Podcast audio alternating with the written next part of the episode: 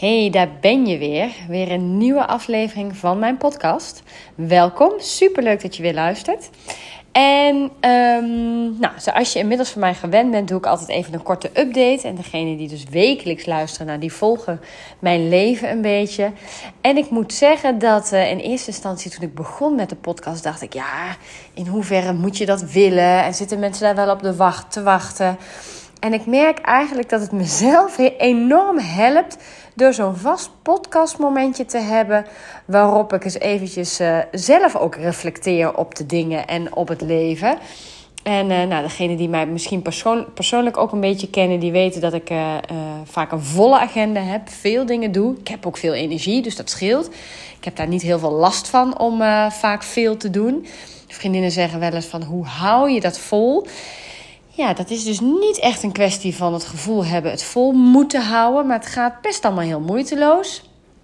En ik ben ook iemand die heel goed, inmiddels heb ik dat geleerd, hè, dat kon ik echt niet altijd. Maar inmiddels ben ik iemand die goed is om grenzen aan te geven en heel goed te voelen wanneer ik rust moet pakken. En ik neem dus ook voldoende rust. Ik zorg echt dat ik over het algemeen genoeg slaap en een beetje fatsoenlijk eet, sport, beweeg ontspan. Dus dat maakt dat het uh, eigenlijk allemaal heel lekker loopt. En op dit moment voel ik me een beetje een truttenbol. Omdat het wat ik zou willen en kunnen delen met je, dat kan dus niet. Of beter gezegd, dat mag nog niet. En dat klinkt heel cryptisch en daar heb je geen ene drol aan. Dat realiseer ik me heel goed. Maar je moet echt nog heel even geduld met me hebben. Want uh, nou, begin augustus, ik verwacht ergens uh, nou, de tweede week van augustus, kan ik uh, iets heel leuks met je delen. En uh, dan kan ik ook een beetje meer uitleg geven waarom bepaalde dingen wat cryptisch zijn. Um, dat kan nu nog niet. Dus dat spijt me, oprecht. Maar weet dat het leven heel vol is, heel leuk is, super uit mijn comfortzone gaat. Uh, maar alles bij elkaar opgeteld ben ik een zeer tevreden en blij mens. En uh, nou, als je ergens uh, na die eerste week van augustus een beetje me volgt en dan ook de podcast weer gaat luisteren, dan, dan weet je waar dit over gaat. En dan kan eindelijk dat hele cryptische er vanaf. Dus daar verheug ik me op, kijk ik echt naar uit. En tot die tijd moet je het helaas even met wat meer vage verhalen doen. Nou, het was hier vierdaagse afgelopen week. Ja, dan staat de stad echt op zijn kop. En ik heb wat minder gevierd dan ik normaal gesproken zou doen. En dat heeft vooral te maken met het feit, uh, nou ja, met dat cryptische en dat spannende, daar gaat heel veel tijd in zitten. En uh, nou, vraagt ook wel wat werk waar ik in eerste instantie niet helemaal op gerekend had. Uh, wat natuurlijk helemaal niks uitmaakt, maar dat maakt wel dat ik wat minder gevierd heb. Desondanks ben ik toch echt wel een aantal keren in de stad geweest. En ik moet zeggen, oh wat is het toch weer heerlijk dat dat kan. Volle pleinen, um, volle straten, biertjes, colaatjes, spaatjes, met vriendinnen, met buurvrouwen, met vrienden, met mijn eigen gezin, met mijn lief. Ja, dat is echt, echt heel erg fijn. En ondanks dat uh, in sommige situaties corona echt heel ver weg lijkt, vond ik deze week weer zo'n besefmomentje dat ik dacht: oh, wat, wat hebben we toch eigenlijk goed met elkaar als het leven een beetje normaal is? En wat is normaal uh, ook fijn? En uh, nou, die realisatie was echt uh, voor mij heel lekker. Dus ik heb er enorm van genoten. En bij de intocht op vrijdag, uh, dan gaan we altijd met een stel vrienden gaan we, uh, naar de Annastraat, de Via Gladiola, ook wel bekend. En daar zijn we de lopers gaan inhalen. En toen ging het toch wel weer kriebelen, moet ik zeggen. Um, dat ik dacht, hoe leuk zou het zijn als ik een van die kinderen gemotiveerd krijg. Nou, de oudste, daar um, hoef ik in ieder geval nu niks op in te zetten. Want die heeft het stappen ontdekt, deze vierdaagse. Die gaat dus echt niet mee volgend jaar lopen. Um, die zou 40 kilometer ook moeten gezien zijn leeftijd. Maar de jongste, die is nog helemaal niet zo bezig met stappen of wat dan ook. Hij is ook nog wel aan de jonge kant. Dus ik hoop dat hij dit nog even volhoudt. En die heb ik uh, gepolst. En het verrassende was, hij zei niet meteen: Jij bent gek, dat ga ik niet doen, doei. Dat is heel positief. Hij zei: Ik denk erover na. Nou, dat vond ik al heel waardevol. Ik laat het ook maar even los nu. En ik ga over een week of twee, drie nog eens polsen of hij er überhaupt over nagedacht heeft en informeren wat de gedachten dan erbij zijn. Maar ik zou het toch wel heel leuk vinden als ik die gekke gemotiveerd krijg om dit met mij te doen. En als het niet zo is, is het ook oké. Maar dan ga ik er misschien wel zelf lopen. Ik dacht, ik pols mijn moeder nog even. Misschien wil die nog wel. En die zei, ik doe liever iets wat meer bij mijn leeftijd past. Ze is hartstikke fit en helemaal niet heel oud hoor. Maar uh, dit zag ze toch niemand, niet meer helemaal zitten. Ook helemaal prima. Um, ik krijg vast iemand mee. En als dat niet zo is, loop ik lekker zelf. Dus wie weet, als het nou ergens in het najaar of zo na die winter nog uh, een beetje broeit en borrelt, wie weet dat ik dan uh, wel ga inschrijven. En dan is het altijd maar de vraag hè, of je ingeloten wordt. Dat is bij de Vierdaagse ook nog wel een dingetje. Maar nou, wie weet, misschien wel een mooi nieuw doel voor 2023. Waar ik je inhoudelijk in mee wilde nemen, was dat ik een ehm, via Instagram in mijn DM's een kort gesprek had met iemand. En ehm, dat ging over wat neem je nou eigenlijk mee uit je eigen opvoeding? En ik denk daar best vaak over na. Zeker nu ik ehm, nou ja, volop in een project zit waar, uh, waar het ook goed is als ik daar even over nadenk. Uh, waarover later meer. Um, en toen dacht ik eigenlijk heel leuk om daar een podcast over te maken, omdat ik me afvraag of jij jezelf wel eens de vraag stelt: wat neem ik nou eigenlijk uit mijn eigen opvoeding mee? En ben jij geworden wie jij wil zijn, maar ook ben jij geworden vanuit de opvoeding waarvan jouw ouders misschien wel bewust um, gedacht hebben: dit wil ik mijn kinderen meegeven. Um, of ben je bijvoorbeeld dingen heel anders gaan doen omdat jij in je eigen opvoeding dingen gemist hebt. En ik denk namelijk dat wij veel meer uit onze eigen opvoeding meenemen, richting, richting onze kinderen dus, dan wij aanvankelijk misschien denken of ons bewust van zijn. En dan uh, bedoel ik bijvoorbeeld, hè, als je kijkt wie of wat ben je geworden, dan bedoel ik niet zozeer hè, welk beroep doe je en leef je nou precies het leven wat jouw ouders voor ogen hadden voor jou, maar veel meer um, leef jij het leven waarvan jij denkt, ja, dat komt echt door de manier waarop mijn ouders mij hebben opgevoed. En ik denk dat het helpt om wat kleine voorbeelden uit mijn eigen leven te vertellen. Um, mijn ouders hebben altijd heel hard gewerkt, allebei. En um, ik denk voor een groot deel dat dat ook wel mijn leven weer gekleurd heeft. Ik ben ook een harde werker. Um, ik hou ook van hard werken. Ik, um, nou, ik denk dat ik wel kan zeggen dat ik een stukje identiteit ook wel ontleen uit werk. In de breedste zin van het woord. En daar vind ik ook helemaal niks mis mee. Dus daar sta ik ook helemaal achter. En dat is denk ik wel iets wat ik echt heb meegekregen door de manier waarop zij mij opgevoed hebben. Dus er werd heel hard gewerkt. Er werden fantastische vakanties gevierd. Hè? Dus er werd echt wel ontspannen. En ook in de weekenden of uh, de avonden waarop dat mogelijk was, werd er ook echt wel, werden de dingen ondernomen en was de tijd voor het gezin. Dus um, ik denk dat ik dat wel echt heel erg heb meegekregen. En daar sta ik dus ook heel erg achter. Waardoor ik bewust, of misschien wel onbewust, ook dat weer over wil brengen aan mijn kinderen. Hè? Dus ik hoor mezelf echt willen zeggen: van hard werken is nog nooit iemand dood gegaan. Of uh, van hard werken krijg je niks hoor. En um, nou ja, dat kun je natuurlijk op twee manieren uitleggen. Hè? Ik denk te hard werken of um, te veel daarop focussen heeft ook echt wel nadelen en, en, en um, nou ja, kanttekeningen. Maar tegelijkertijd vind ik dat een basishouding waar ik wel van hou. Maar dat komt denk ik door mijn opvoeding. En zo zijn er denk ik best veel dingen te bedenken die terugvoeren naar hoe jij bent opgevoed. Um, en als ik dan bijvoorbeeld kijk naar waar ben ik nou blij mee, hè? los van dat stukje wat ik net zei. Ik ben wel, denk ik, opgevoed met bepaalde rituelen, gewoontes.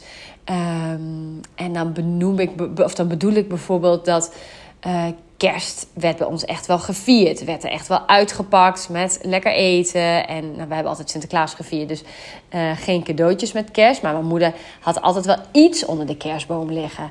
Um, de weekenden werd echt wel moeite gedaan.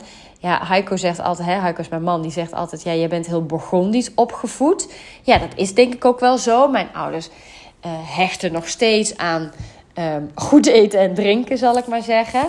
Uh, dat is belangrijk in onze familie. En het gaat dan niet zozeer per se om de hoeveelheid, maar wel om dingen met aandacht of met aandacht klaarmaken, of op zijn minst met aandacht kopen.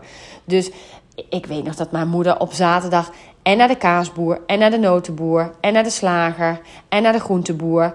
En daar werden goede producten gekocht. Uh, lekkere dingen gekocht, borrelplankjes gemaakt. Dat was ook in mijn jeugd iets wat in heel veel gezinnen nog helemaal niet zo gebeurde. En waarvan mijn man zegt: wij hadden nooit een Frans kaasje op tafel. We kregen een bakje chips, maar dat was het. We hadden nooit toastjes met lekkere dingen. Ja, ik weet niet beter dan dat ik met toastjes met salades en kaasjes ben opgevoed. Ehm, en ik merk dus dat ik, dat ik daar zulke goede herinneringen aan heb, dat ik dat dus ook weer wil overbrengen aan mijn kinderen. Dus als ik nu mijn kinderen vraag. Wat zullen we doen met eten? Of hè, wat, wat zal ik voor het weekend in huis halen? Dan is het eigenlijk standaard: ja, wil je een borrelplank maken? Of zullen we borrelen? Um, en hoe je dat inkleedt, dat, dus dit is niet de, de manier. Hè? Dat bedoel ik daar niet mee te zeggen. Er zijn honderd andere manieren. Maar het gaat erom dat ik het interessant vind om je te laten nadenken over, maar wat heb jij meegekregen en wat neem jij weer mee daarin? Nou, en dit is dus een voorbeeld waarvan ik denk, oh ja, bij meerdere relaties um, kwam tot uiting dat ik dat dus schijnbaar heel erg heb meegekregen uit mijn opvoeding, dat Burgondische. En dat ik het dus ook heel waardevol vind om dat over te brengen. Nou, een ander voorbeeld is, ik ben van huis uit katholiek. Ben uh, gedoopt, uh, communie, vormsel. Uh, nou, dat heb ik allemaal niet overgebracht aan mijn kinderen. Ehm, ook door hun vader, die, die echt anders daarin is opgevoed. En wat ook helemaal prima is, waar ik ook achter sta. Maar op vakanties of in nieuwe steden even een kerk binnengaan of een kapelletje binnenlopen en daar toch even een kaarsje branden met de gedachte: hè, doe een wens voor een ander en doe een wens voor jezelf. Ja, dat vind ik een hele waardevolle. En dat breng ik dus nu ook weer over. Dus wij gaan nog wel eens met vrienden op vakantie. En dan zeggen ze ook altijd als we een kerk of een kapelletje voorbij lopen: Oh jee, daar gaat ze weer. Anne moet weer een kaarsje opsteken. Maar ondertussen staan er wel vier pubers naast me die ook dat kaarsje branden. En omdat ik daar zelf zulke goede herinneringen aan heb, um, zijn dat dus ook weer dingen die ik over wil brengen aan uh, mijn kinderen. Nou, en zo kun je denk ik heel veel um, situaties uh, um, bedenken. En niet alleen situaties, maar ook een soort rituelen bedenken die voor jou van invloed zijn geweest, die jij heel belangrijk hebt ervaren of die jij als heel prettig hebt ervaren en die je nu dus ook weer over wil brengen aan jouw kinderen. En het is leuk om daar je eens bewust van te worden. Van oké, hoe doe ik dat? En je hebt natuurlijk ook een andere kant. Hè? Er zijn ook dingen die je misschien anders wil doen, omdat je misschien bepaalde dingen um, gemist hebt. En er zijn misschien ook nog wel dingen, uh, als je er echt goed en eerlijk over nadenkt, die jij misschien eigenlijk wel anders zou willen doen, maar waaruit nu blijkt dat je ze toch weer op dezelfde manier doet als jouw moeder deed, als jouw vader deed. En misschien hebben zij dat ook wel weer van hun ouders. Hè? Want heel vaak gaat dat natuurlijk generatie op generatie. Nou, hè, een keerzijde, om een voorbeeld te noemen, is. Um, nou, ik zeg net, hè, mijn familie was dat Burgondische heel belangrijk. Dus mijn oma vond het niet gezellig als je niks at. Nou, naarmate zij ouder werd, sloeg dat af en toe een klein beetje door. Kind, wat wil je hebben? Kind, je hebt nog niks gehad. Kind, wat kan ik voor je klaarmaken? Uh, uh, eet nou eens wat, neem nog wat. Nou, noem maar op. En uh, mijn moeder had daar op enig moment een, een redelijke hekel aan. Dat ze dacht, oh jongens, het hoeft toch niet altijd om dat eten te draaien. En het kan ook gezellig zijn als je niks neemt.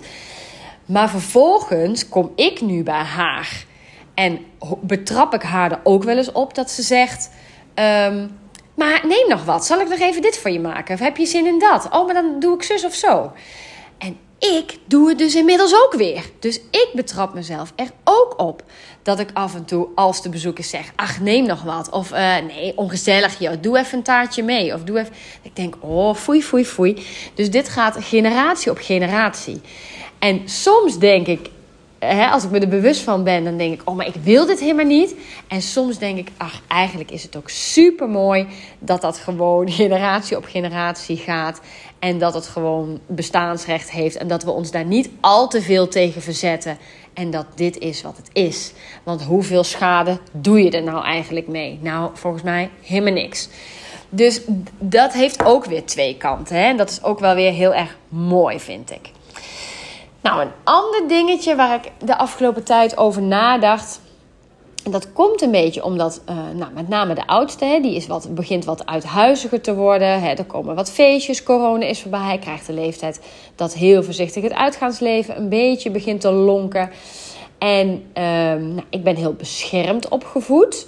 Um, dus uh, mijn, mijn vader gaf me liever geld voor een taxi terug naar huis s'avonds dan dat ik alleen op de fiets kwam. Nou, ik denk dat ze dat heel zorgvuldig hebben gedaan omdat wij echt wel een beetje in een uithoek woonden. Dat ik dacht, ja, ik kan me helemaal voorstellen dat mijn ouders het echt niet oké vonden dat ik dat stuk alleen zou fietsen. Omdat daar verder ook niet heel veel vrienden en vriendinnen in de buurt woonden. Die woonden toch allemaal meer in het dorp en wij woonden iets meer buiten het dorp. Um, dus, dus ja, dat is denk ik alleen maar goed. Maar de keerzijde van Ehm, zorgvuldig zijn en, en, en je kind hè, veilig willen laten opgroeien, is dat je toch ook een beetje overbezorgd kan raken. En ik denk, ik zou het haar eens moeten vragen, maar ik denk dat mijn moeder achteraf gezien misschien ook wel zou zeggen: ik was misschien met momenten iets te bezorgd. En ik heb de overtuiging, geldt voor alle ouders, niet alleen voor mijn eigen moeder, maar ik heb de overtuiging dat alle ouders het beste doen voor hun kind op dat moment. Waarvan zij denken dat op dat moment het beste is. Dus uh, nou ja, echt wel een beetje gestrest kunnen zijn als ik niet klokslag bijvoorbeeld één uur binnen was. En dan ook echt wel uh, opblijven en, en bij het raam wachten tot ik er was. Met alle goede bedoelingen, dus begrijp me niet verkeerd. Uh, dat wil ik wel anders doen met mijn kinderen. En ik heb wel eens een pittige discussie gehad. Klein zijspoortje dit. Een pittige discussie gehad met een vriendin over... Is het nou... Uh, moet je over dochters nou meer zorgen maken dan over zoons? En inmiddels heb ik daar een mening over. En mijn mening is, hè, en iedereen mag daar het zijne van denken: nee. Ik denk in de tijd waarin wij leven dat het niet uitmaakt of je meisjes of jongens hebt. Want als je hoort hoeveel gezeik en gedoe en ellende en agressie er kan zijn tussen jongens, dan uh, denk ik niet dat dat inmiddels uh, van een ander kaliber is dan dat je meisjes. Uh, op een goede, veilige manier wil grootbrengen. Ja, er spelen andere dingen hè, op andere manieren. Maar in beide gevallen denk ik dat je ze moet klaarstomen en tevens moet beschermen tegen nou ja, alles wat er op hun pad kan komen, wat niet helemaal oké is. Of wat helemaal niet oké is. Dus ik geloof dat die, dat onderscheid, dat dat vroeger misschien wat meer was. Hè, dat je over meiden toch meer moest waken en zorgen dan over jongens. Ik denk dat dat vandaag de dag wel een beetje anders ligt. Op zijn minst wat genuanceerder is. Um, en ik probeer wel om, uh, in dit geval dan mijn Guus, uh, daarin wat losser te laten. Dus ik ga wel gewoon naar bed. En ik heb mezelf al meerdere keren op betrapt dat ik in slaap viel. Nou, dat zou mijn moeder nooit gebeurd zijn. Die waakte echt tot ik thuis was. En um, ik heb dat toen natuurlijk als puber best wel eens gedacht: mens, ga naar bed en laat me, laat me thuiskomen en laat me vooral met rust. En nu kijk ik daar natuurlijk wel anders naar, omdat ik nu denk: ja, ik snap het ook wel. Alleen, dat is een van de dingen waarvan ik denk: ik wil, hè, mijn kinderen moeten weten dat ik om ze geef en dat ik um, wil dat ze op een veilige manier het leven doorlopen. Maar ik zit er niet als een havik bovenop. Um, en nou ja, dat zijn dan kleine voorbeeldjes van dingen waarvan je denkt: oh ja, dat wil ik dus in de opvoeding van mijn eigen kinderen weer anders doen. En een hele mooie uitspraak, die zal ik nooit vergeten. Van mijn ex-schoonvader, dus hè, van de vader van mijn kinderen, de opa van mijn kinderen. Ehm, de vader van de vader van mijn kinderen, ja, dus de opa van mijn kinderen, nu zeg ik hem goed. Die zei ooit: ieder kind is een verbeterde uitgave van zijn ouder. En toen dacht ik, dat is zo mooi. Tuurlijk, onze ouders hebben alles met de beste intentie gedaan. Dat doen wij ook. En dat gaan onze kinderen ook weer doen. Dus iedere keer doe je er weer een stapje bij. En iedere keer probeer je zo goed mogelijk ehm, nou ja, uh, te ouderen, hè, op te voeden. Tuurlijk zijn er ook, kijk, ik ben gezegend met een, met een hele fijne jeugd. Ehm, ondanks dat ik een vader had die, die echt niet altijd evenveel aanwezig was, die keihard werkte. Wij zijn, uh, uh, zeker in mijn jonge jaren, was mijn oma veel in huis omdat er hard gewerkt werd. Uh, ondernemers. Nou, ik weet zelf nu een klein beetje hoe het is om, om, ondernemer te zijn. Nou, ik met drie jonge kinderen, ik heb een broer en een zus, zus nog. Ik geef het je te doen. Dus, nou ja, tuurlijk zijn daar dingen waarvan je achteraf denkt: hey, zou dat misschien anders gekund hebben? Of, um, nou, op zijn minst wil ik dat anders doen richting mijn kinderen, maar wel vanuit de beste intentie. En dat geluk wat ik heb gehad, dat hebben niet alle mensen. En dat realiseer ik me ook door alle gesprekken die ik voer. Of dat nou is met leerkrachten, dus hè, de professional, of met andere ouders. Er zijn ook mensen die hebben echt een heel ander voorbeeld in hun jeugd gehad. Uh, waarvan ze zeggen, daar wil ik eigenlijk niet zoveel van overnemen. Want zo fijn was het bij ons thuis niet. En de kunst is dan om oprecht op zoek te gaan naar: doe ik het nou zo daadwerkelijk anders? En wat wil ik dan nastreven? En wat voor kinderen wil ik grootbrengen? En op het moment, en dat heb ik al wel eens vaker gezegd, hè, dat jij wil dat jij, eh, nou, ik noem even voorbeeld, hè, sociale, flexibele, um, nou, hardwerkende kinderen grootbrengt, dan zijn die drie dingen die je moet voorleven. Dus je moet het niet alleen heel hard roepen, maar je moet het daadwerkelijk ook voorleven. En als jij uit een gezin komt waarin hele andere dingen werden voorgeleven, dan is het hartstikke moeilijk om dat nu anders te doen. Dus het is ook heel logisch dat jij dan misschien in valkuilen stapt die jij achteraf gezien, want dat is altijd makkelijk lullen hè, achteraf, waarvan je achteraf dacht, shit, nou is het me weer gebeurd. Ik ben precies mijn moeder. En dat is nou net wat ik niet wil. Of ik ben precies mijn vader. Dat is nou net wat ik niet wil.